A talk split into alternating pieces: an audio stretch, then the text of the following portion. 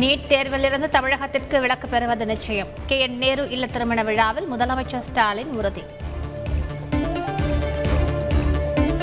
தொழிலாளர் வருங்கால வைப்பு நிதிக்கான வட்டி குறைப்பை மறுபரிசீலனை செய்ய நடவடிக்கை எடுக்க வேண்டும். மத்திய மாநில அரசுகளுக்கு அதிமுக ஒருங்கிணைப்பாளர் ஓ. பன்னீர்செல்வம் வலியுறுத்தல்.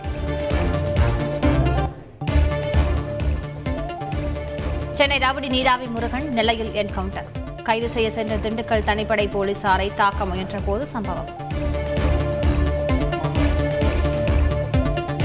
நெல்லையில் என்கவுண்டர் நிகழ்ந்த இடத்தில் மாவட்ட எஸ்பி நேரில் ஆய்வு. சம்பவம் குறித்து தனிப்படை போலீசாரிடம் கேட்டறிந்தார்.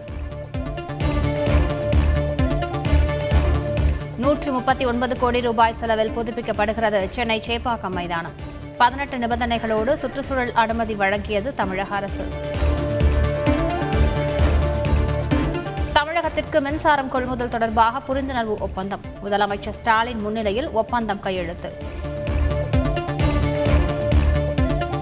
இந்து கோயில்களை நிர்வகிக்க குழு அமைக்க கோரிய வழக்கு. தமிழக அரசு பதிலளிக்க உச்சநீதிமன்றம் உத்தரவு.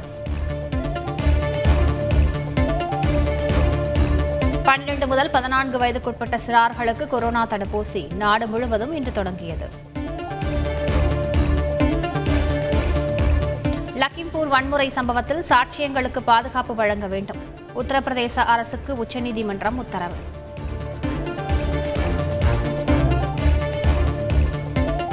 தேர்தல் தோல்விக்கு பொறுப்பேற்று பஞ்சாப் காங்கிரஸ் தலைவர் பதவியிலிருந்து விலகினார் சித்து. ராஜினாமா கடிதத்தை சோனியா காந்திக்கு அனுப்பினார். சூப்பர் ஸ்பெஷாலிட்டி மேற்படிப்பில் அரசு மருத்துவர்களுக்கான இடஒதுக்கீடு விவகாரம். தமிழக அரசின் அரசாணையை எதிர்த்து தாக்கல் செய்யப்பட்ட ரிட் மனு தள்ளுபடி. ரஷ்ய அதிபர் புதினை போர்க்குற்றவாளியாக அறிவித்தது அமெரிக்கா. நாடாளுமன்றத்தின் இரு அவைகளிலும் ஒருமனதாக தீர்மானம் நிறைவேற்றும்.